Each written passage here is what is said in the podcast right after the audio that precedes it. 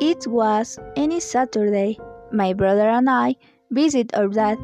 We were all afternoon in his house. When arrived at night, therefore we all went to sleep. But my brother was the only who stayed in the living room where he was sleepy.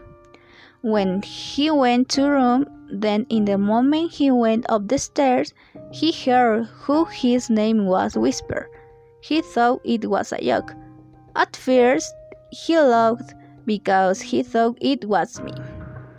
When he realized there was nobody else, he felt a lot fear and he ran to his room.